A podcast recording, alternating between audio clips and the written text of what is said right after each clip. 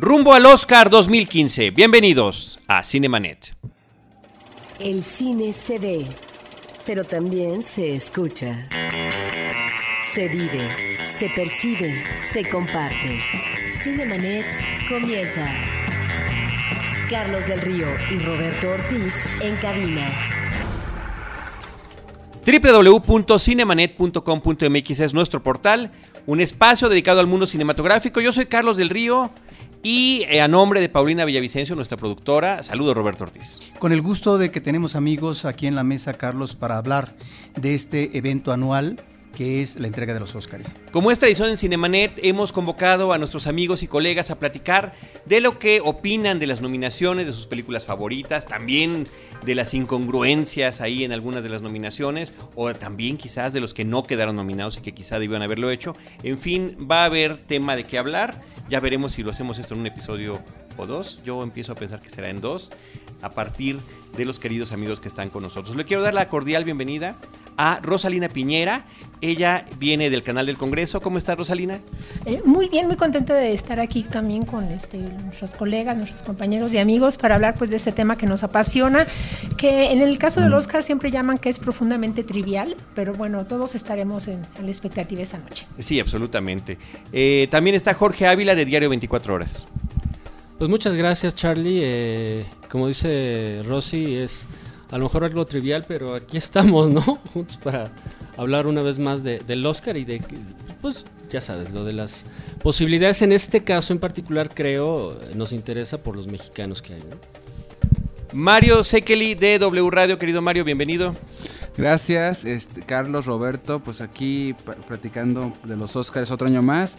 Yo creo que, que el Oscar eh, es uno de los premios más importantes del cine, eh, sigue siéndolo, es una academia que lo respalda, es la gente que hace las películas, son los productores, directores, este, creo que por eso se necesitan reseñar, como también se necesita reseñar otros festivales, ¿no? Pues, bueno, más bien otros copremios como el Festival de Cannes o Berlín, lo que tú quieras, pero finalmente el Oscar eh, sigue siendo el premio, yo siempre lo digo y siempre alguien dice, ay, como a lo mejor nada más eras tú el que hacías eso, pero yo sí creo que todos en algún momento con el shampoo estuvimos frente al espejo diciendo que gracias a la academia, entonces por eso es importante el Oscar. no, sí, sí, ya nos delataste. Pero ¿sabes qué cosa además? Son los premios a las películas que sí hemos visto que todos como público en general hemos visto. Está también con nosotros Alejandro Alemán, arroba el Salón Rojo, también de Diario 24 Horas.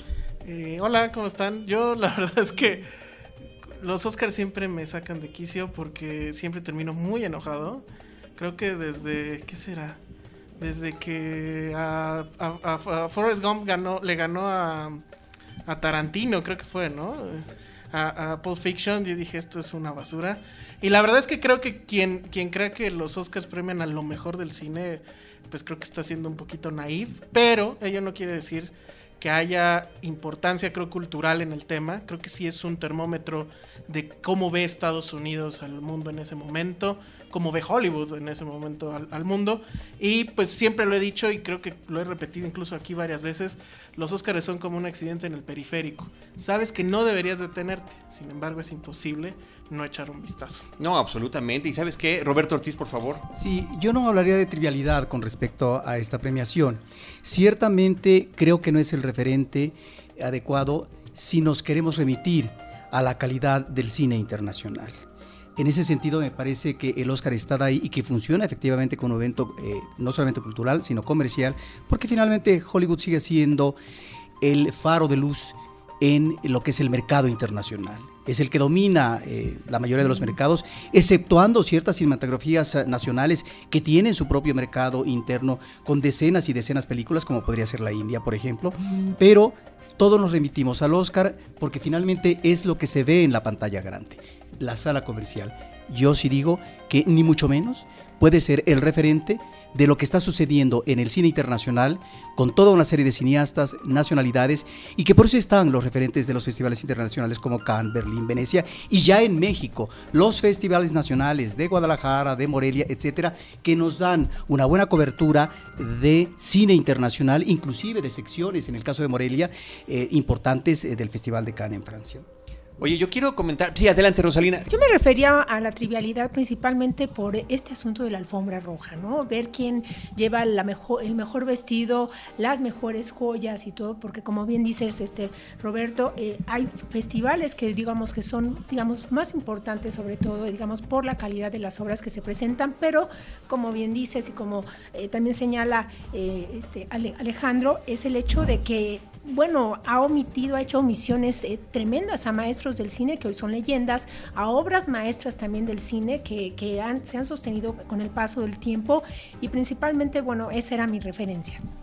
Quizá podría ser eh, válido decir que el Oscar efectivamente no es una referencia de lo que es el cine internacional en su conjunto.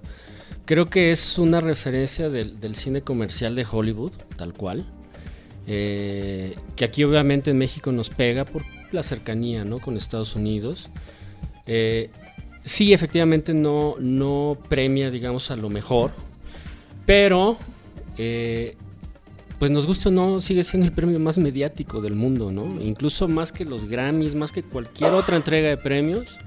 El más mediático, el más visto es el Oscar, ¿no? Y siempre lo rodea a los ganadores esta especie de aura de, de deidad, casi casi, ¿no? Eh, y pues bueno, o sea, insisto, sí es cierto, no es, no es el, mejor referente para ver lo que hay en, el cine de, de- otros lares, pero pues eh, siempre es divertido, ¿no? Ver qué, qué- qué está haciendo Hollywood y qué, qué piensa de repente de qué es lo, lo- mejor que hay, ¿no? Eh, ahorita que estaban mencionando sus, este, esta situación de- de que nos desespera a cuáles películas premian y a cuáles no, yo les puedo decir ahorita cuál fue la primera vez que quedé traumatizado y eso va a delatar las décadas que cargo encima. El 77. bueno, 78 para ser exactos. Que fue cuando estaba compitiendo en Star Wars como mejor película. Y resulta que le gana una película que aquí en México se llama Dos extraños amantes. Yo dije, qué barbaridad, ¿de qué se trata? ¿Qué es esto? Años después entendí. Annie Hall es ahora una de mis películas favoritas. Pero también creo que puede combinar este tipo de, de cintas de diferente calibre, diferentes directores, diferentes temáticas. Y que de repente te las pone ahí también para Pero que a las ver, conozcas. a ver, a ver, este año. Por este eso- año fue muy buen año de cine. Y muchas de las nominadas son increíbles películas. Sí. Y muchas de esas películas están en el top 10, te lo firma ahorita el crítico alemán, francés, italiano, hindú, chino. Por lo menos tres, cuatro películas que están en el Oscar, más las de película extranjera. Aida, Leviatán son de las mejores películas del año. Estuvieron mencionadas en todos los festivales. Entonces decir que no es referente, pues hay por lo menos 5 o 6 películas, cuando en el mundo hubo 20 películas buenas, nomás 20 películas en todo el año. No, lo que te quiero decir es que te puedo decir también cuál es mi gran queja de este año. Sí. Y se llama El Gran Hotel Budapest, ¿no? Me parece increíble que, que Ralph Fiennes no haya quedado nominado Bueno, por este personajazazo ¿A increíble. quién que de los dejó. 5 quitas en la categoría de Sin mejor ningún actor? problema, Steve Carell, absolutamente. Ah, bueno, Steve. Carell sobra de, de una. Pero ¿por qué no entramos ya en las categorías, Mario? Vamos a entrar ya en las categorías y vámonos con esa directamente, con el tema de. Bueno, hay que mencionar que hay ocho películas nominadas a mejor película. eh, eh, desde hace algunos años se regresó a que pudiera ser hasta 10 la que- las que alcanzaban la nominación, lo cual le brindaba Recordemos que es autopromoción el tema de los Oscars y le brinda a muchas películas la posibilidad de que alguna vez en su póster diga que estuvo nominada a mejor película, aunque sus posibilidades hayan sido escasas, ¿no? Este año, American Sniper o El francotirador, Birdman, Boyhood, eh, The Imitation Game, que es El Código Enigma, El Gran Hotel Budapest, Selma, La Teoría del Todo y Whiplash. Pero abordamos, si les parece, al final el tema de las mejores películas y vámonos con mejor actor en eh, rol protagónico. Steve Carell por Foxcatcher, Benedict Cumberbatch por eh, El Código Enigma, Bradley Cooper por El Francotirador, Michael Keaton por Birdman, Eddie Redmayne por La Teoría del Todo. A ver, Alejandro, échale tú. Bueno, eh, es que a ver, siempre en los Oscars es quién va a ganar y quién creo debería ganar o quiénes creemos que deberían ganar, ¿no? Entonces, creo, eh, mucha gente toma los globos de oro, etcétera. Yo no me sé esos temas de la estadística nos dice que si ganó, no sé qué. Lo que sí sé es que los premios de los sindicatos pesan mucho. Y el, y el sindicato pues, ya se lo dio a, a este, ¿cómo se llama? Este, Redmayne, ¿no? En, Eddie eh, ajá, Eddie Dramamine, como yo le llamo. Por hacer el papel que le encanta a la academia, que pues es el de Tullidito, ¿no? Entonces, este, yo sí creo que ya valió, o sea, debería de ser Michael Keaton, creo que En eso no sé si estemos de acuerdo todos en esta mesa. Pero se lo van a, creo, se lo van a terminar dando a Eddie Redmayne. Ganó el BAFTA ya.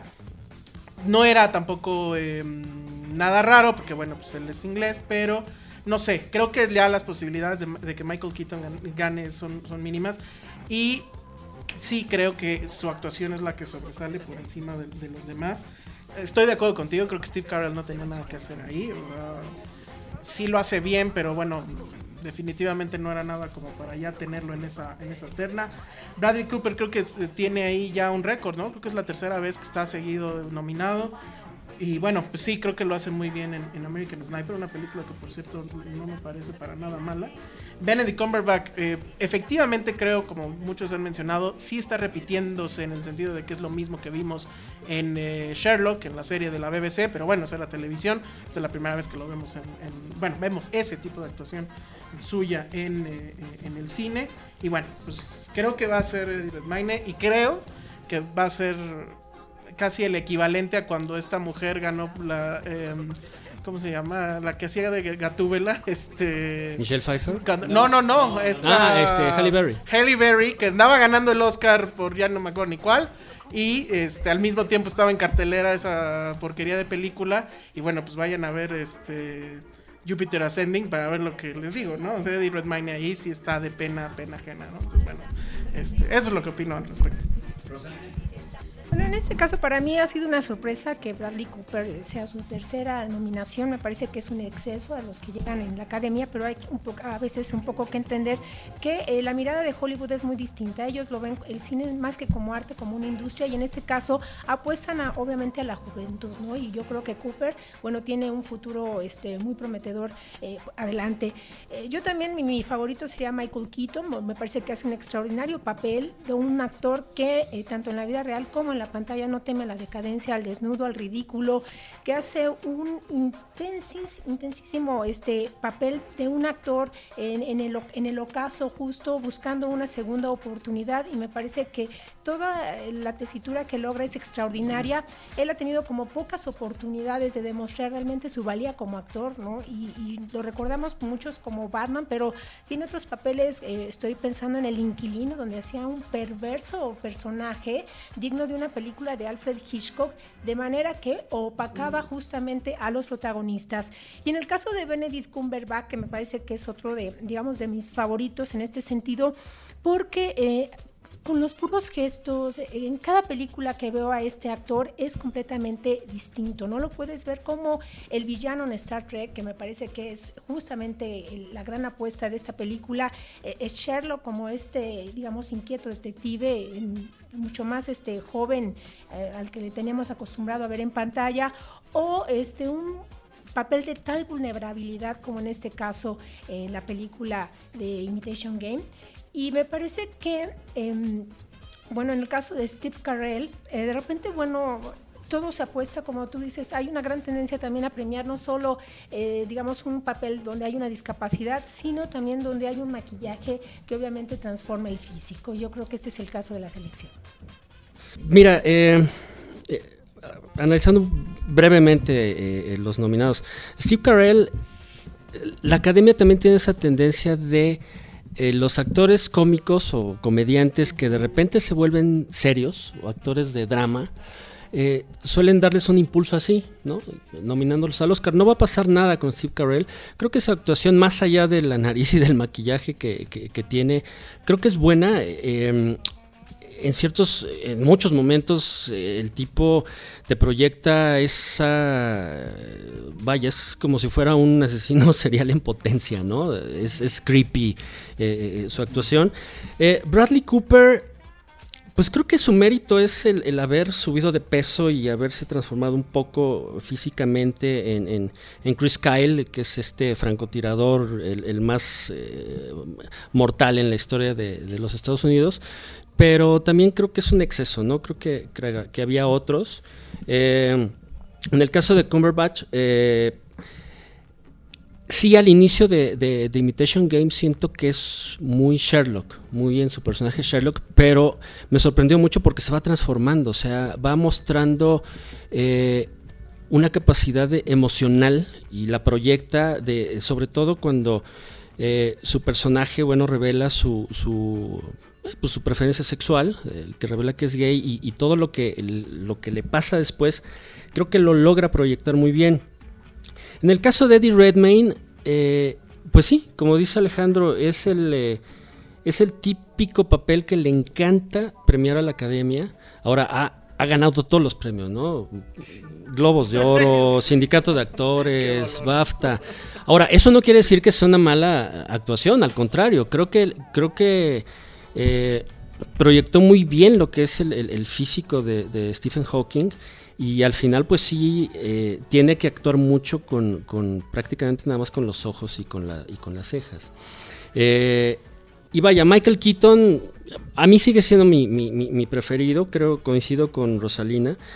Creo que todas los, pues las etapas por las que atraviesa a lo largo de Berman son, son complicadas, ¿no? Como eh, eh, para un actor, porque no te estás a lo mejor eh, pues apoyando en la cuestión física, ¿no? De que bueno, ya estás imitando en el caso de Redmayne a Hawking.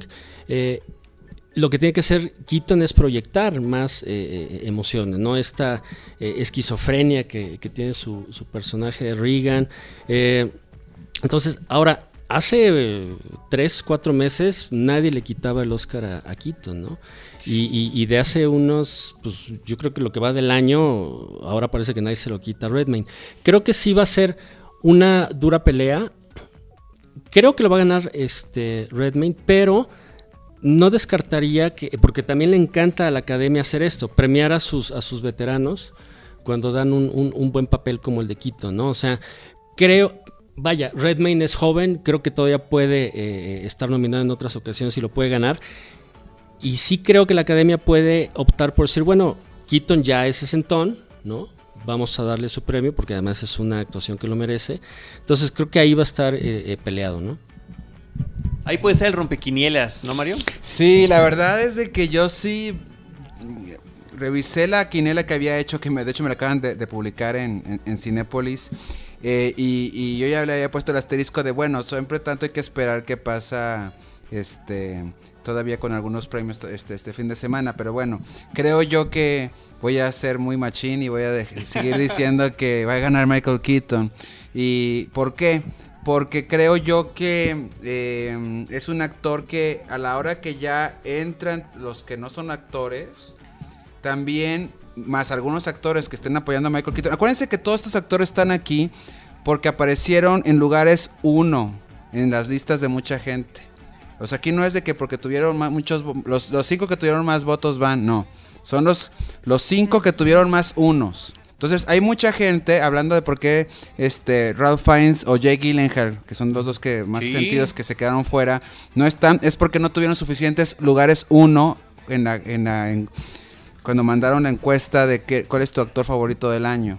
Entonces, eso quiere decir que tiene sus fans, digamos, cada uno de estos cinco señores. Ahora, a la hora de dividirse ya para votar, pues obvio que, que a eso es lo que para eso sucede en las campañas rumbo al Oscar. Porque la campaña no es comprar el premio en el sentido te doy la lana o te doy el viaje a Acapulco. La campaña es te quiero hacer que cuando llegues a tu boleta final te acuerdes primero de mi nombre que el del otro y que en algún momento, y aquí es donde entra el juego, yo soy aficionado del juego del Oscar, la verdad, desde niño es era para mí- mercadotecnia, ¿eh? Sí, pero no en el sentido de mercadotecnia de comprar, sino en el sentido de, de cómo vas vendiendo a tu gallo frente... O sea, si yo soy el publicista de Michael Keaton, la mercadotecnia que tú vas a decir que yo voy a hacer es porque te voy a traer a Michael Keaton en la función de screening de los críticos de la Colonia del Valle, la Ciudad de México, que estamos en la academia, por decir. Y entonces te voy a traer Michael Keaton y te voy a decir, acuérdate que este actor es el actor que querías tú desde niño, con, es, el, es el Batman original. Y además lo vimos en películas que no fue reconocido mucho. Hay una, este, una que le hace de alcohólico, que siempre se me olvida cómo se llama el nombre, ¿no? Este, lo vimos en Beetlejuice y ahora tiene este comeback y ahora representa al gremio de actores y ahora... Y entonces dices, ah... Eh, eh, eh, yo- a mí no me dijeron ahorita aquí te voy a dar 50 dólares ni te voy a invitar a, a Las Vegas. Sí, o sea, a mí, a mí, eh, es que, es que, es que como Guillermo del Toro lo dijo muy bien, hace el año pasado enfrente de mí se lo dijeron. Oye, que esto es mercadotecnia. Pues dime cómo se hace, porque yo no tengo la menor idea. Sería imposible de poder decir la academia, ahora toca el año de los negros, premiémosles a 12 años esclavos. Bueno, eh, según, según la gente de la academia ahorita moderna, como un Guillermo del Toro, dice que eso es imposible. Pero, pero, pe- perdón, rapidísimo. A lo mejor soy muy naive, pero eso es lo que dicen, los Pe- que están pero, hay, pero otro punto, Mario. Sí es cierto, el lobbying y, y- y- y cómo es cosa de, de cuestión de relaciones públicas. Pero también es bien cierto que la academia, por alguna razón que, que, que yo sí desconozco, de repente les da por esto que acabas de mencionar. Pues vamos a darle actores afroamericanos, ¿no? Lo políticamente correcto. Y entonces, en el mismo año que ganó Denzel Washington, se lo dieron a Sí, Halle Berry, ¿no? En ese Oscar ahí en la sala de prensa cuando entró Halle Berry, cuando entró Denzel Washington, cuando Ya, sí, o Por eso, sea, a, a eso sí, voy. o pero sea, voy. Voy al punto de que también eh, el Oscar, más allá de que, de que las relaciones públicas, más allá de si la actuación es buena o no Sí. tan buena, eh, también tiene otros elementos que son eh, intangibles, como estos que estoy Claro. mencionando, ciertas políticas, ¿no? Es que justo esa es la palabra, ¿no? O sea, ¿quién puede decir que no hay política dentro del Oscar? Ah, no, Y claro. yo creo que es la política, pues, más, este, baja que puede haber. Digo, ahí están los Weinstein y todo lo que hacen para que ganen sus películas y demás. O sea, yo no creo que alguien pueda decir que no hay lana ahí. O sea, evidentemente no tenemos las pruebas, o yo no las tengo, pero tampoco hay pruebas de que sea lo contrario, ¿no? O sea, efectivamente creo que es muy naive pensar que todo es transparente y demás. Yo sí creo que es un juego político, que es un juego donde está el... eh, las campañas, está el lobbying, está el- la presión, etcétera. Entonces- todo eso que acabas de decir, menos del dinero que bien dijiste que no es comprobable todavía. Este, hasta que sea comprobable, entonces puede decir. Todo eso que acabas de decir, las reglas de la academia lo permiten. Permiten hacer las funciones de prensa, permiten llevar a los actores, permiten este, que el publicista dé- te, te diga de qué hizo cada quien, etcétera. Ahí lo malo, eh, cuando hay películas pequeñas que no Sí. tienen tanta lana para hacer funciones, para llevar Sí. a los actores y todo. Eh, exactamente, o sea, las películas independientes que llegan a estar, a, a menos que sea Harvey Weinstein, el- como decías, eh, el que está detrás de ellos, este, pues luego no tienen la lana ni para mandar screeners, ¿no? Eh, a, a los votantes o para hacer toda esta eh, campaña de PR. Entonces, sí es, Bueno, en, ese sentido, en salir- ese sentido sí es un poco Acaba de salir un artículo muy, muy interesante. Ahorita te voy a decir quién lo hizo porque por aquí lo, lo registré. Este, precisamente que lo que están diciendo es que Berman, a partir de lo que, que ganó ya el sindicato de productores, que, que ganó este El sindicato de directores el también. directorio de directores es una cosa muy interesante. Ven, aquí está. Este se llama How Oscar Frontrunner. Eh, Berman Suddenly Soared, ¿no? Como eh, de repente esta película de Berman, este, de repente empezó a volar o a destacarse entre las demás. Y lo que dicen, lo que dice este periodista que se llama Kyle Buchanan de Vulture, del medio este Vulture, es que Qué curioso que es una película que no ha tenido mucho lobbying, porque sí, y eso lo vimos nosotros como mexicanos. Iñárritu se la ha pasado todo el tiempo filmando otra película, ¿sí? Y Michael Keaton no ha ido a muchas funciones, porque está filmando otra película. Entonces dicen, qué curioso que lo pone en la mesa, ¿no? Entonces, lo cual quiere decir que también los, los miembros de la academia eh, se están encontrando con la película y están diciendo, no, la tenemos que premiar de alguna manera. Creo que también hay un, hay un lobbying eh, previo. ¿A, qué me refiero? Eh, Iñárritu ya estuvo nominado antes al Oscar, como Cuarón. Hablando de los mexicanos propiamente, Lubeski acaba de ganar. A, a lo que voy es a que son eh, personajes, so- es, es gente que la academia tiene en, en buena estima, los tiene bien ubicados y a lo mejor por eso no, no tienen esta necesidad quizá de hacer tanto lobbying. Como dices, Iñárritu ha estado grabando, filmando Mira, en Canadá. todo es, vámonos ya porque si no, no vamos a acabar las categorías, pero nada más para acá, una, ¿eh? Para, para acá, decir la- lo, lo mío rápido, este, y decir eh, mi comentario general de mi parte, de esto que estamos diciendo es, creo yo, como bien dijiste Jorge, esto es de momentos. O sea, si el Oscar hubiera sido en octubre, a lo mejor Michael Keaton hubiera ganado de calle. En diciembre ganó Fuerza Eddie Rainman. A lo mejor si siguiera en tres meses, este Bradley Cooper a grabar a fuerza por toda esta controversia que hay detrás de la película. Uno nunca sabe. Es, este, también hay cosas tan estúpidas, ahí sí, de que a veces ve- Michael Keaton recibe un premio, la gente, los votantes lo ven y dicen, ay, qué chocante. Ay, qué frío, debería estar más emocionado. En cambio, Eddie, no, hombre, es encantador, bromea. Además, le agradece a los veteranos, a los genios, y a Stephen Hawking y demás. Yo quiero ver en el Oscar que él reciba el premio porque va a ser un speech buenísimo. O sea, hasta ahí sí, juegan a cosas subjetivas como quién va a dejar decir el mejor speech, quién me cayó bien. Si Gwyneth Paltrow hubiera ganado otro premio después del Oscar no se lo hubieran dado porque a todo mundo le chocó como chilló cuando ganó su Oscar de Shakespeare in Love, ¿no? Entonces creo que es muy subjetivo todo esto. Bueno, entonces en conclusión, en mi eh, creo yo que es eh, Michael Keaton. ¿Y por qué? Porque creo que va a pasar al final su veteranía y porque es una- un actor que está representando al, al gremio, ¿no? En, el mundo del mundo de los actores. Y si finalmente eh, la gente le cautiva eso, eso va a hacer que Berman tenga más chances en los premios principales de dirección, guion y película. Lo cual sería muy interesante. Roberto, nada más antes mencionar, cuando yo dije mercadotecnia, no me refería a comprar votos de esa manera, ni a pagar cosas, ni demás. No, lo que están mencionando, lo que están describiendo, es una forma de mercadotecnia. Hasta la fecha en la que estrenas la película. ¿Por qué estrenar las películas que se, se quieren que sean contendientes para el Oscar en la segunda mitad del año? Porque están más frescas en las mentes de los votantes y demás. Todos esos elementos. Es más, podríamos hacer una película como la del béisbol para hacer Justamente cuál es. lo que iba a decir. Sí, Hace falta que Hollywood haga un Moneyball Oscar Sí, Hollywood. El Oscar, el Oscar Ball y que nos digan cómo funciona. Pero todo eso entra en juego. Roberto Ortiz. Sí, me parece bien tu apasionamiento, Mario, sobre esto. Eh, pero estamos ante un juego de intereses, de productores y demás, y que además es legítimo que lance sus candidatos por delante en función, obviamente, de esos intereses económicos que eh, lo determina el mercado. Eso es obvio y finalmente ya veremos que no solamente en la selección es una cuestión subjetiva, sino los que finalmente salen como ganadores. Ciertamente coincido contigo que una de las grandes actuaciones en eh, esta eh, este eh, año es efectivamente Michael Keaton. Es realmente eh, una actuación extraordinaria y que estamos ante esa parte, me parece, interesante de esta película, que a mí me parece que es sumamente sobrevalorada, pero que tiene elementos a su favor, como el manejo de sus actores. Creo que ese es un elemento favorable para Iñárritu y que aquí Keaton, ¿sí? si observamos su carrera, sería no eh, la parte culminante, pero sí un momento eh, realmente interesante. Lo otro me parece que son nominaciones que tienen que ver con ese sentimentalismo de la academia de que tiene que ser eh, un tullido o un minusválido, de que tiene que El ser un- personaje histórico. Sí, el personaje histórico, eh, el, el personaje que finalmente tiene que ver con un ah, excesivo maquillaje, eso le gusta mucho a la academia y no siempre funciona. Y efectivamente, Steve Carell no es que esté mal, me parece que hay una buena actuación. Pero claro, a partir de ese disfraz y esa careta, es que eso conmueve a, a- a- los, a los- a los académicos y finalmente por eso está ahí. Y está, como tú decías, Jorge, esa transición del cómico que comienza o, o que maneja como reto en su trayectoria fílmica la cuestión de pasar de la comicidad a un papel dramático o trágico.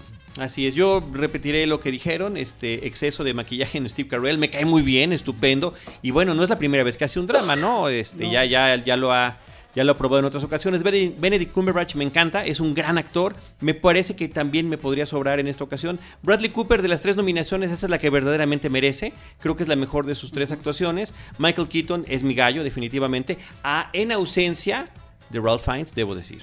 Ralph Fiennes era sobre Michael Keaton por el tipo de personaje que presentaba, que además involucraba de otra manera la comicidad, que me parece que es sensacional. Y Eddie Redmayne me da mucho coraje que efectivamente personaje con discapacidad histórico y demás, pues tiene todo para que conmueva de esa manera a la gente. Eh, no es lo mismo una trayectoria de un Eddie Redmayne que la de Michael Keaton, por ejemplo, también. ¿no? Ahí podemos nosotros saber como espectadores cómo actúa y cómo se presenta en distintas películas. Nada más una cosa más, eh, hay una cosa que se usa mucho en Estados Unidos que se llama The Role of a Lifetime.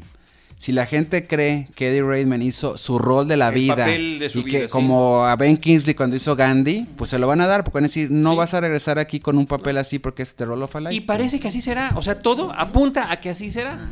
Y el otro que me parece que quedó fuera y que podría ser Benedict Cumberbatch es este Jack Gyllenhaal, definitivamente, como dijeron. Nightcrawler es tiene una actuación espectacular. Eh, qué coraje que, que haya sido de esa manera. Rosalina, vámonos con la mejor actriz. Eh, Marion Cotillard, Dos días, una noche. eh, in- increíble y extraño, además que una película francesa que ellos llaman de idioma extranjero haya quedado la actriz nominada, no es la primera vez. Felicity Jones, la trae del todo, Rosamund Pike por Perdida, Julianne Moore por Still Alice, ¿cómo se llama aquí en México?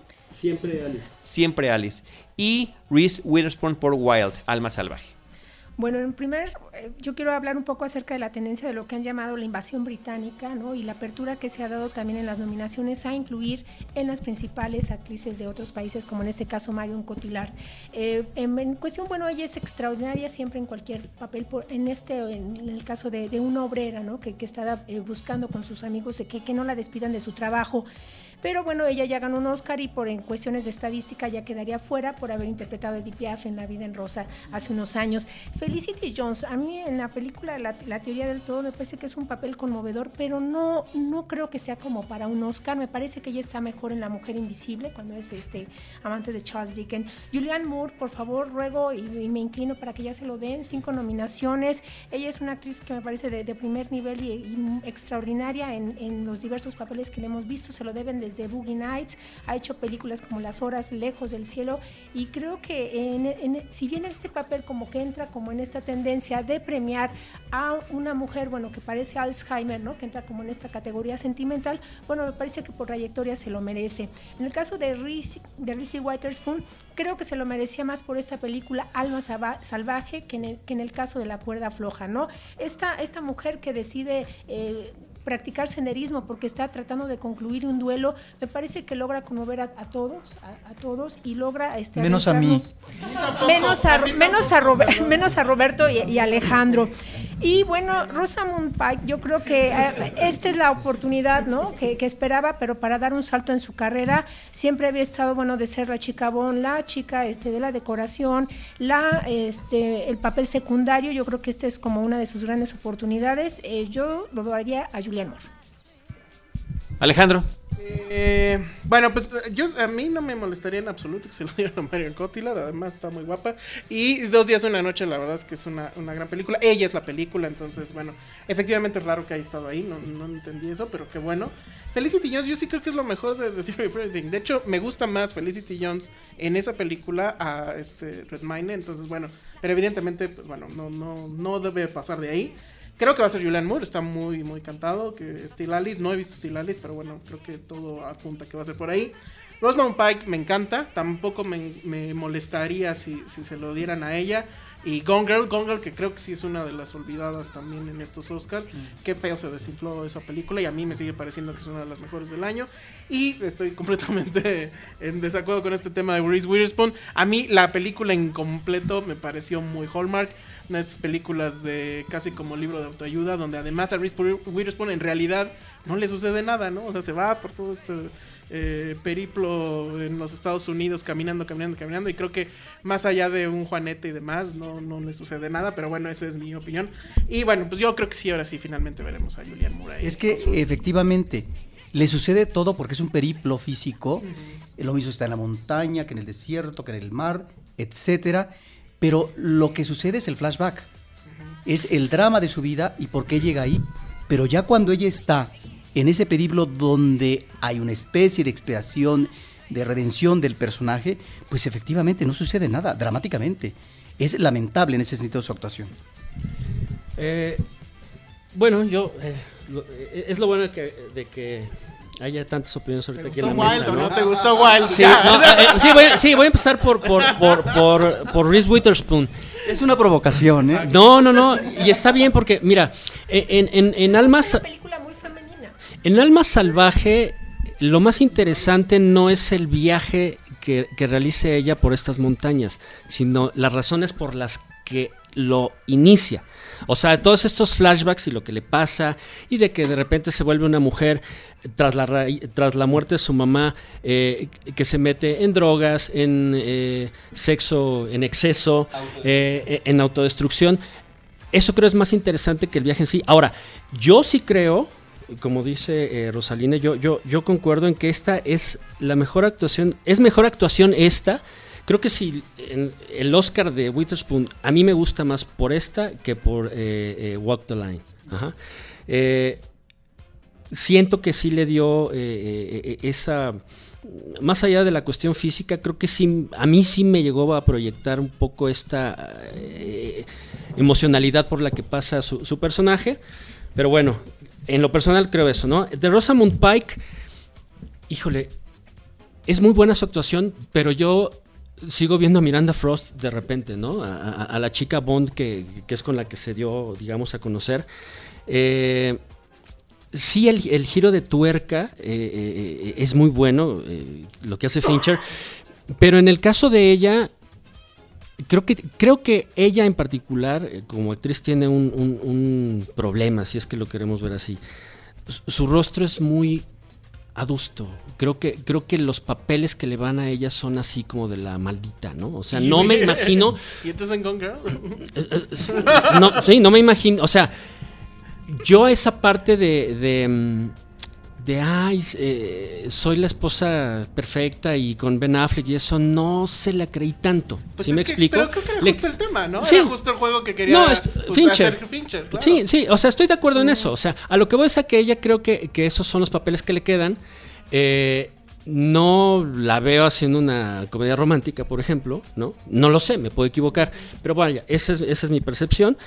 Sí, eh, toda la segunda parte y todo lo que hace eh, eh, su, personaje cuando da este giro de, tuerca a la película es, sensacional, ¿no? En el caso de Marion Cotillard, sí creo que ella también es la película. Creo que ya, como ya tiene su Oscar, creo que es pues como un gesto amable de la academia hacia, hacia ella y hacia el hecho de quererse ver eh, eh, abiertos internacionales y pues nominar a una actuación eh, que no es en inglés, ¿no? O nominar a la francesa que conocen. O- exactamente, o nominar a la frase que conoce, ¿no? Y en el caso de Felicity Jones, eh, también creo que su, su premio es la nominación. Creo que está muy bien. A mí por momentos también me gustó eh, eh, eh, mu- mucho lo que hizo, más que lo de Redmayne, porque lo de Redmayne, insisto, aunque es bueno, creo que se apoya en la cuestión física, pero ella tenía que proyectar más esta... mm, eh, pues es, eh, todo esto por lo que ella atravesaba de, de ver cómo se iba su, su esposo deteriorando, ¿no? Físicamente, si bien no mentalmente. Y, y además, la- incluso la película en realidad es la película sobre ella, ¿no? Pues O está sea, basada No es, de hecho, bueno, en- la- en el libro que escribió libro que la- escribió. Yo no sabía eso cuando la vi. Y cuando la estaba viendo dices, bueno, en realidad no es una película sobre él. Sí. Es sobre ella. Y ella es la, la héroe, la, no sé. En la película, es la protagonista. en la película ella aparece como la mujer que, que, que, pues, que en realidad eh, sacó adelante a Stephen Hawking eh, de, de- de este deterioro físico por, por la enfermedad que, que tiene. Eh, en términos generales, me gusta la, la película, ya hablaremos de ello, pero siento que es de repente una versión un poco rosa de, del- de Hawking, ¿no? Incluso estaba leyendo que hay varias eh, cosas, inexactitudes históricas, pero bueno, ese es, ese es otro tema. Hawking in Love. Ese es otro tema. El caso es que creo que ella está bien, creo que proyecta bien. Eh, creo que es merecida su nominación, pero creo que no va a pasar más con ella. Bueno, yo brevemente eh, le pondría nada más un asterisco a Reese Witherspoon. Ella produce la película de, de Perdida, donde está nominada Rosamund Pike. Entonces tiene ahí un- una cosa interesante que esté compitiendo contra la actriz que ella contrató. Porque finalmente, incluso creo que se interesó ella también en, en Perdida, pero se dio cuenta que, que no jalaba ahí en ese rol junto con David Fincher. Pero bueno, yo creo que es indudable este, que Julian Moore va a ganar, ha ganado todos los premios más importantes y además se suma al asunto de que de que pues ya es la actriz semi-veterana, es la actriz que cuando trabajan con ella, a mí me tocó entrevistar a Chloe Goretz, Chloe, eh, Chloe Mo- Moretz. Moretz, sí, claro, de por Carrie, y Gracie. estaba Ya tiene 18 años, Grace, claro. sí, hoy cumplió 18 años de hecho. Que este Chloe Grace Moretz es una eh, Ya es legal. y lo único que hablaba en la entrevista es que qué padre que había trabajado con Julianne Moore. Entonces ella es la, la nueva mentora para toda una generación, punto de referencia. Entonces, pues digo, no hay vuelta de otras. Por- ya sea porque es muy buena la actriz, ya sea por reverencia, ya sea por veteranía, ya sea porque ha ganado todos los premios, ya sea porque es en automático, porque la han estado tachando en todos los demás, Julianne Moore va a ganar. Perdón, nada más por mi clavadez, no, este, no mencioné a Julian. No, no, no, sí, ya, perdóname, ya. Ok, me falta Julian Moore. Sí, que sería efectivamente un reconocimiento a una trayectoria. Julian Moore me parece que es un papel espléndido, que tiene una serie de matices, que hay una evolución dramática en eh, este personaje complejo, eh, triste, tremebundo, que es este proceso de deterioro eh, de una mente brillante que inclusive es una lingüista y cómo va deteriorándose su salud. Creo que estamos ante un gran personaje Hemos visto en términos de actuaciones eh, otros personajes de este tipo, del Alzheimer, en el cine europeo sobre todo, y a- inclusive también en México con una lamentable actuación de Ofelia Medina eh, en eh, una película de María Novaro. Aquí estamos, creo, ante una de las grandes actuaciones que sería meritorio en términos de trayectoria, efectivamente, el reconocimiento.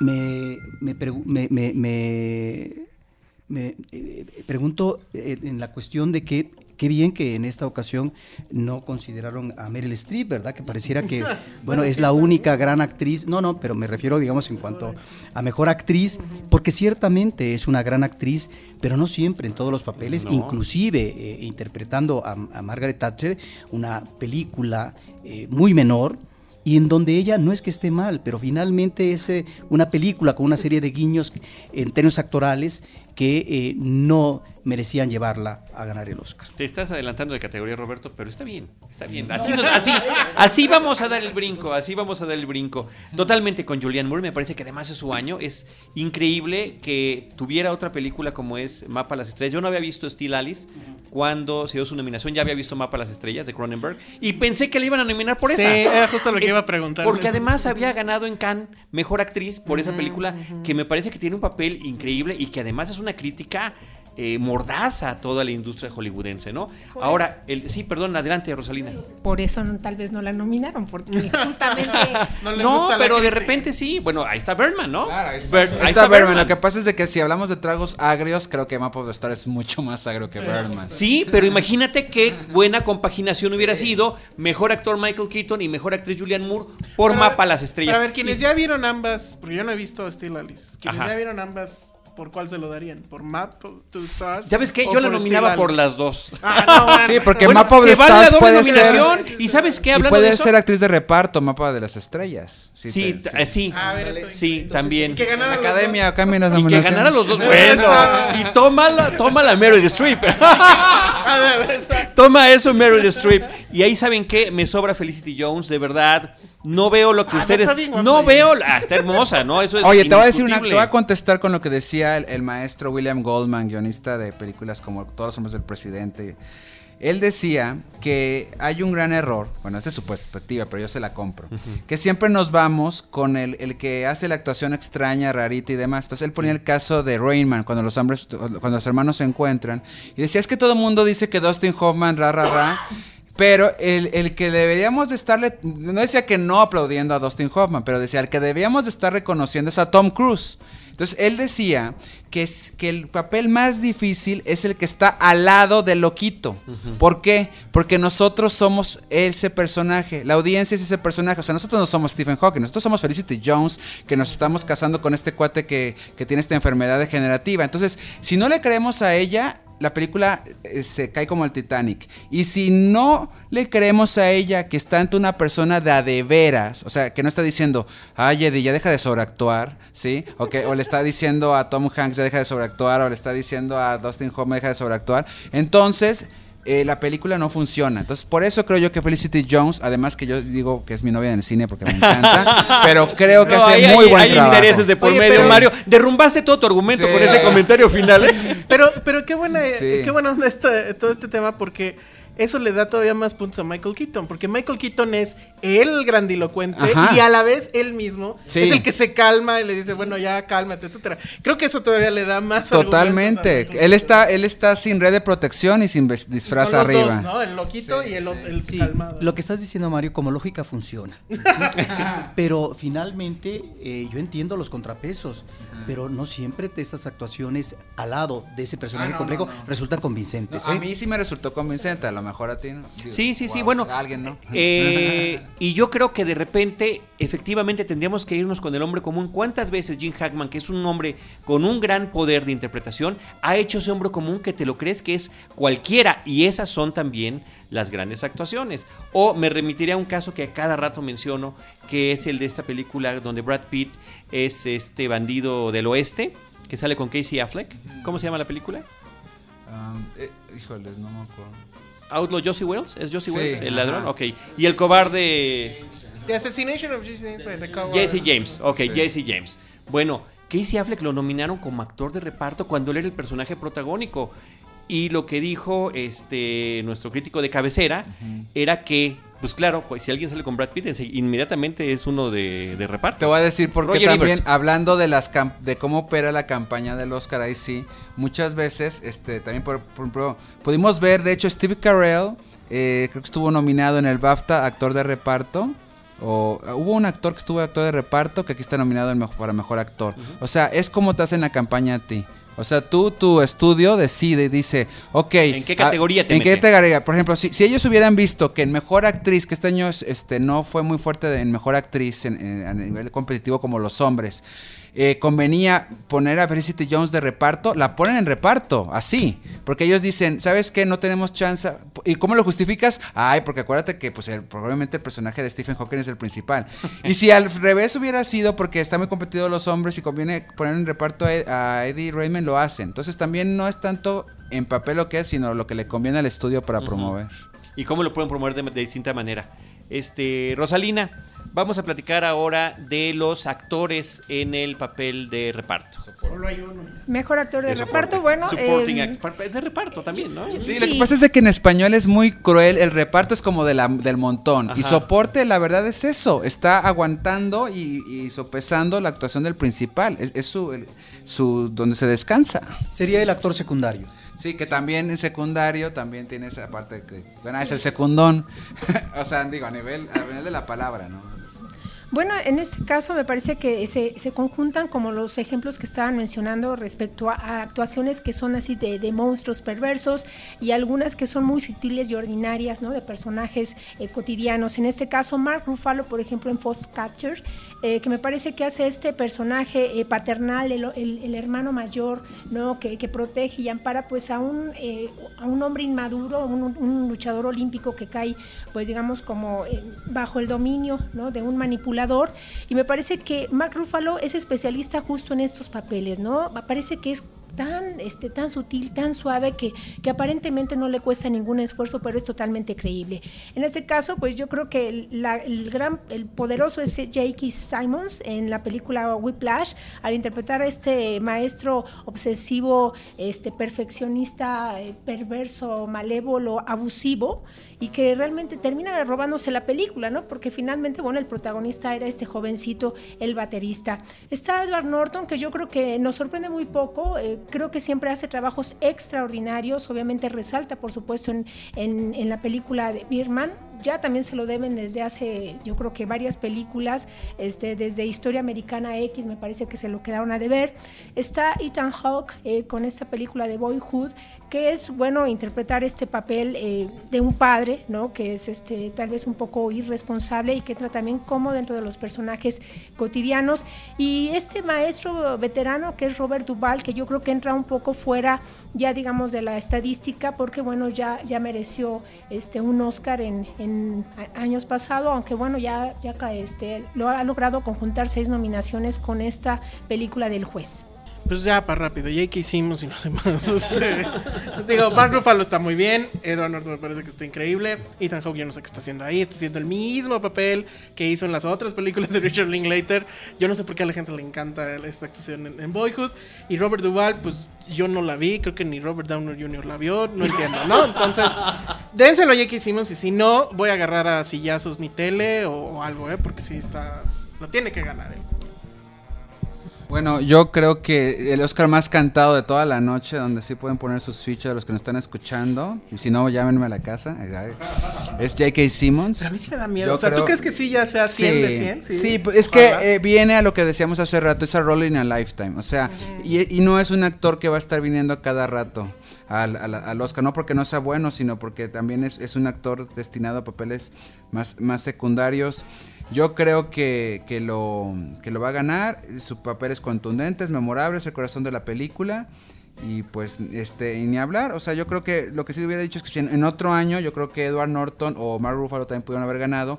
Mark Ruffalo, de hecho, pertenece, hace una película con Kira Knightley que fue de mis favoritas del año, que es Begin Again. Y curiosamente están contendiendo también por otra película en el Oscar. Y, y es un actor que quiere mucho Hollywood, que algún día también le van a dar su premio, ¿no? Pero Simons gana. Pues yo, rápido, descartando. Eh, Mark Ruffalo no se me hacía como para Oscar. Creo que está bien en su papel, pero creo que es un exceso haberle dado la nominación. Es, mi, opinión muy personal. Edward Norton está bien como siempre. eh, también creo que ya le deben algo, pero no lo va a ganar. Eh, Ethan Hawke, coincido con Alejandro, no sé qué hace ahí. Sí creo que es el mismo personaje de, este, de las otras películas de Linklater. No, no, a mí no me aportó en realidad gran cosa eh, eh, su actuación.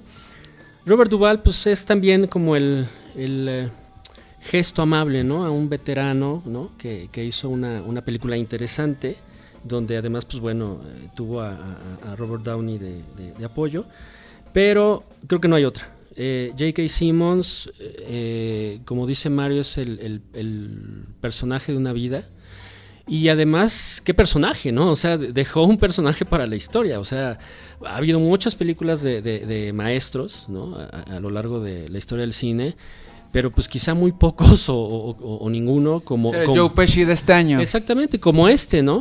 Eh, eh, es un maestro cuyos métodos eh, totalmente poco ortodoxos eh, y, y que en un momento de la película está uno viendo y hasta coincide uno co- con, él, ¿no? O sea, entiende uno en algún momento la, la- la- lo que quiere hacer de, de llevar más allá de sus límites a, la gente que, él ve con talento. Pero obviamente, bueno, pues sus, formas y sus métodos son, totalmente eh, fuera de lo común. Entonces, creo que Simmons dejó eso, un, personaje pues prácticamente para la historia y, y ahí sí yo también le doy el 100%. No, no, no veo quién le pueda quitar este el Oscar. Menciono nada más a dos actores. Efectivamente, Simmons es muy probable que ya tenga el Oscar en el bolsillo, ¿sí? Porque son de esas actuaciones eh, donde destaca, donde se luce y donde finalmente ese personaje sádico que interpreta como maestro en las clases eh, musicales de jazz eh, es sobresaliente. Apunto nada más a este veterano que es eh, Robert Duvall en una actuación extraordinaria, es una de sus últimas grandes actuaciones por parte de él. No creo que le den el Oscar, pero sí estamos en esta veteranía, en esta parte tal vez final de él como actor, ya es un viejo, ¿sí? pero con una trayectoria formidable, encontramos realmente una actuación extraordinaria en una película interesante. No es que sea una gran película el juez, pero es también aquí donde la academia se muestra sentimental en considerar a un veterano al cual no le van a dar el Oscar porque ha tenido otros reconocimientos eh, con anterioridad. Sí, Robert Duvall, insuperable diría yo la trayectoria que tiene, pero además es un gran papel. Yo sí vi la película, Alejandro, sí la vi. Qué bueno, y de repente tiene también esta exposición física que también es un deterioro también del hombre y me parece que es muy interesante y muy merecida la nominación. Yo cuando vi Birdman dije, Edward Norton es el único Oscar segurito que veo ya con su nombre en la inscripción. No había yo llegado todavía, no había llegado, ni había salido Whiplash hasta este momento. Estoy coincido con todos, J.K. Simmons es la apuesta segura, pero ¿sabes qué, Mario? Para mí es el Louis Gossett Jr. de este año. Su personaje me parece que es prácticamente el mismo de este sargento de reto al destino, donde está empujando al límite por distintas razones a una persona, ¿no? En este caso al personaje que interpretaba Richard Gere. Ahí es donde veo este paralelismo más como un sargento que compararlo con cualquier otro maestro que hubiéramos tenido, Sí, ¿no? sí, Exacto, es, Sí. en todo caso es el Sí. sargento de- No, pero ese es, Full Metal Jacket. pero vino después. El de Full Metal Jacket vino después que el de Reto al Destino, así que ahí están esos antecedentes. Este, Rosalina, vámonos. Vamos a, con la siguiente categoría. Mejor eh, actriz de repartos Así está es. Patricia Arquette por Boyhood, Laura Dern por Alma Salvaje, Keira Knightley por The Imitation Game, Emma Stone por Birdman y Meryl Streep, ¿no? Por En el Bosque. En el caso de Meryl Streep, Meryl Streep y bueno, ya este, algunos mencionaban, algunos críticos, que ya había que tener un premio que se llamara Meryl Streep y bueno, dárselo en lugar de, de seguirla nominando, o, y que ella se quejó alguna vez de que era en realidad, este, más que la actriz más nominada, pues la actriz más perdedora, ¿no? De tantas nominaciones que jamás se llevaba el Oscar. En este caso me parece que su actuación eh, no merece una nominación, ¿no? Yo creo que ha tenido, por supuesto, mejores trabajos y ya, ya dejó eh, su huella en, el mundo del cine con películas maravillosas como La decisión de Sophie. En el caso de eh, Keira Knightley, pues me parece que ha tenido mejores papeles. En este caso, eh, yo creo que hace una buena contraparte con este científico, pero de repente yo la veo siempre en en el mismo tono de, de todas sus actuaciones en todas las películas. Eh, Laura Dern me parece que es un, hace un papel conmovedor como es esta madre, ¿no? Que de repente quiere una segunda oportunidad en la vida y, y- y la vida no se, no se la da. parece que es conmovedora. En el caso de Patricia Arquette, yo creo que entramos en estos papeles de cómo interpretar a una, a una mamá, ¿no? hacerla creíble y eh, los cuestionamientos que al final se hace, que yo me parece que, que tal vez todas las mujeres, todos los, seres humanos llegaremos al mismo punto de reflexión de su personaje. Me parece que es muy loable y muy destacado. Eh, yo se lo daría en este caso a Emma Stone por Birdman me parece que, que, a pesar, bueno, de que pareciera un papel pequeño incluso, ¿no? Dentro de todo el contexto de la película, realmente logra una actuación destacada y se roba yo creo que algunos de los mejores diálogos de la película con esa fuerza de esta chica rebelde que, que, odia a, su padre, el entorno y que de repente no sabe ni siquiera ¿Por qué está ahí? Bueno, de, de, esta categoría la verdad es que a mí me parece que es la más aburrida, porque, bueno, de las grandes la más aburrida, porque bueno, Meryl Streep definitivamente pues, no, no debería de, ganar nada y esa película no debería de siquiera existir. Emma Stone creo que, que en Berman, pues digo, de lo nominado pues es lo más interesante. Kira Knightley no entiendo porque está ahí tampoco. No hace nada realmente interesante, ni mucho menos. Laura Dern, bueno, pues un poquito ahí también, pero no convence. Y Patricia Arquette, pues tampoco hizo nada más allá de hijo, lo voy a decir para que me odien, más allá de engordar y así. Entonces no, no entiendo aquí a quién dárselo. O sea, supongo que sería M. Pero la verdad es que yo la declararía desierta. O sea, no hay nadie ahí que realmente me haya eh, sacado alguna emoción, que me haya dicho, sí, claro, esta es. No, no veo nada ahí. No sé ustedes qué opinan. Bueno, yo, yo creo que... Yo, yo no estoy de acuerdo que cuando vemos un actor, es que ya lo vimos haciendo otra cosa igual pues el director posiblemente eligió a ese actor por eso, porque le da ese, es lo que se llama actor tipo. Entonces por eso le eligió, no porque quiere, quiero que, la verdad, quiero que seas una mujer totalmente diferente. Pues no, eso se lo pidieron a Michael Keaton y aún así le dijeron que trajera su aura de estrella de Hollywood. Entonces por ese lado. Por otro lado, creo que estamos aquí ante personajes que son el elixir de, la, de sus historias. O sea, Emma Stone es la hija que, quiere proteger y amar el personaje de este actor conflictado que es Diane Keaton. Por, lo hizo también, que por eso está ahí. Michael Keaton. Michael Keaton, que perdón, no sé ni qué dije. Diane Keaton. Ah, perdón. Por eso está ahí. Lo hizo también, que por eso está ahí. Por eso funciona la película y por eso la película está nominada a Mejor Película. Kira Knightley es también la que representa, eh, la única persona que cree en este personaje alocado, genial y y, que ni se entiende a sí mismo que es el personaje de Alan Turning, que lo hace Benedict Cumberbatch. Este, y, lo hace tan bien que por eso está nominada y por eso está nominada la película. Y Laura Dern está ahí porque si la academia volteó a ver Wild y se conmovió con Reese Witherspoon como esta mujer que está en su crisis existencial y ella precisamente vive de los flashbacks en acordándose a su mamá, su mamá lo hizo tan bien que por eso la película funciona y por eso las dos están nominadas.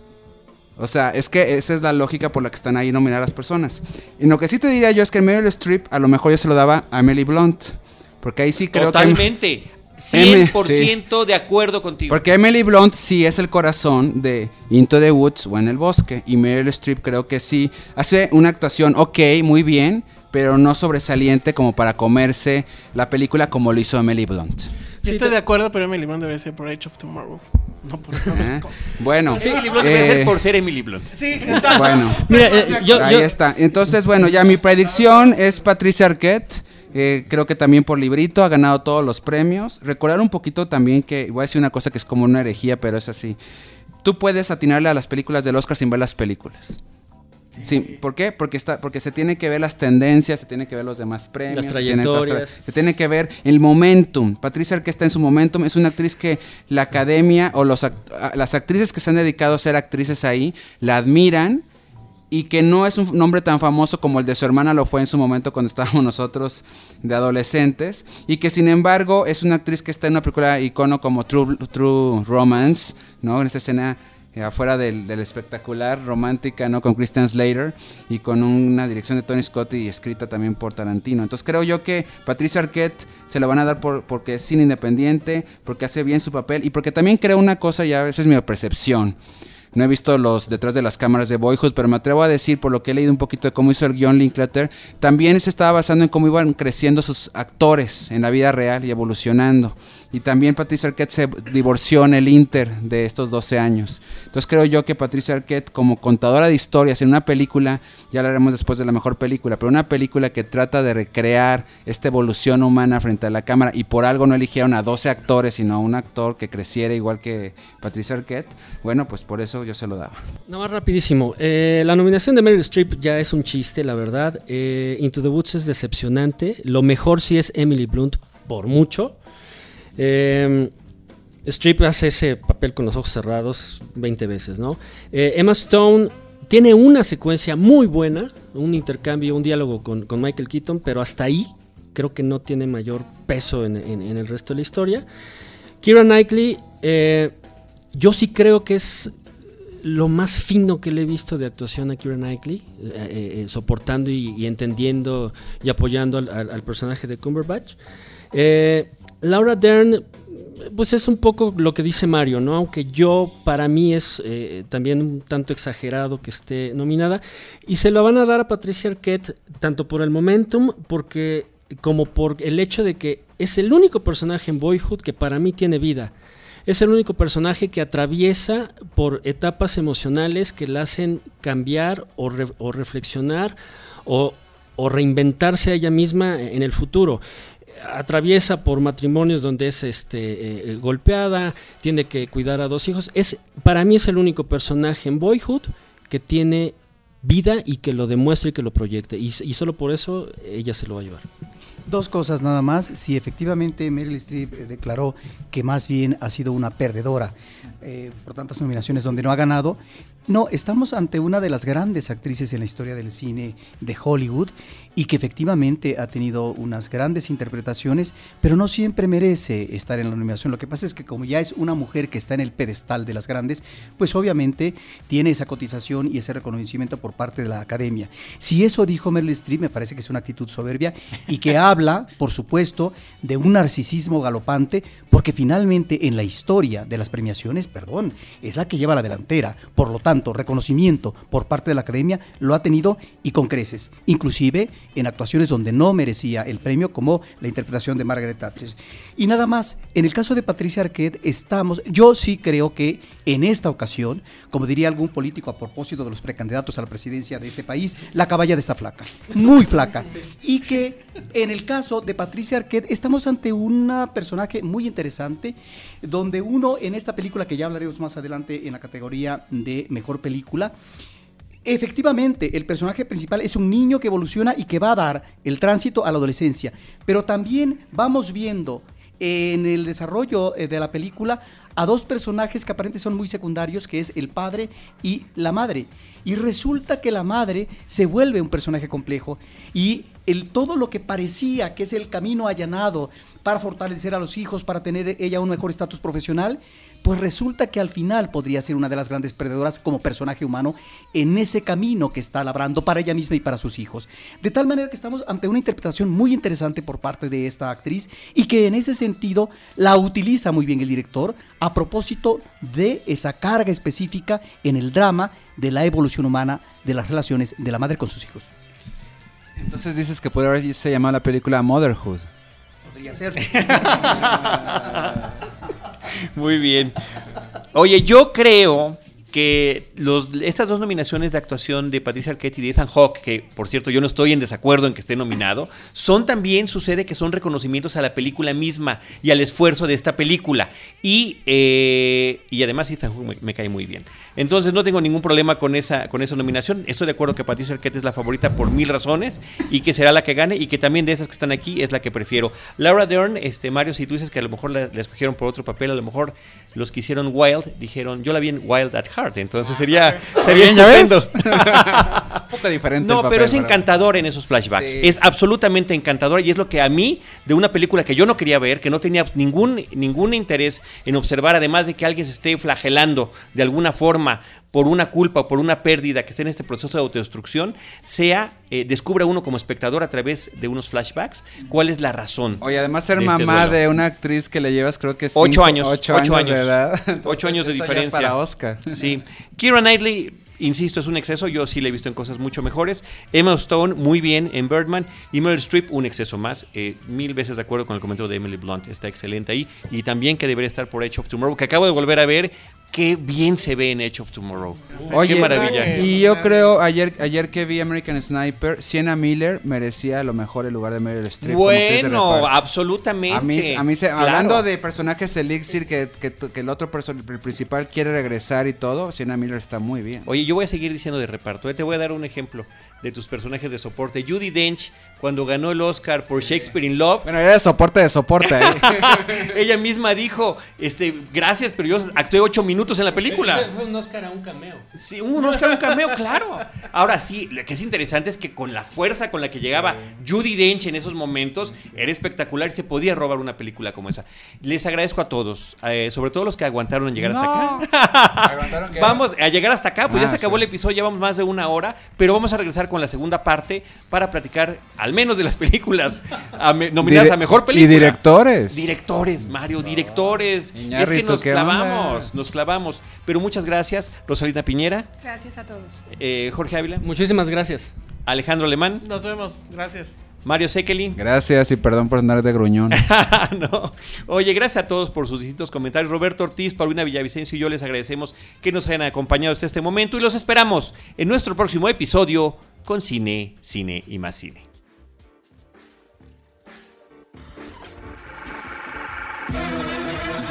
Cinemanet termina por hoy. Más cine en Cinemanet.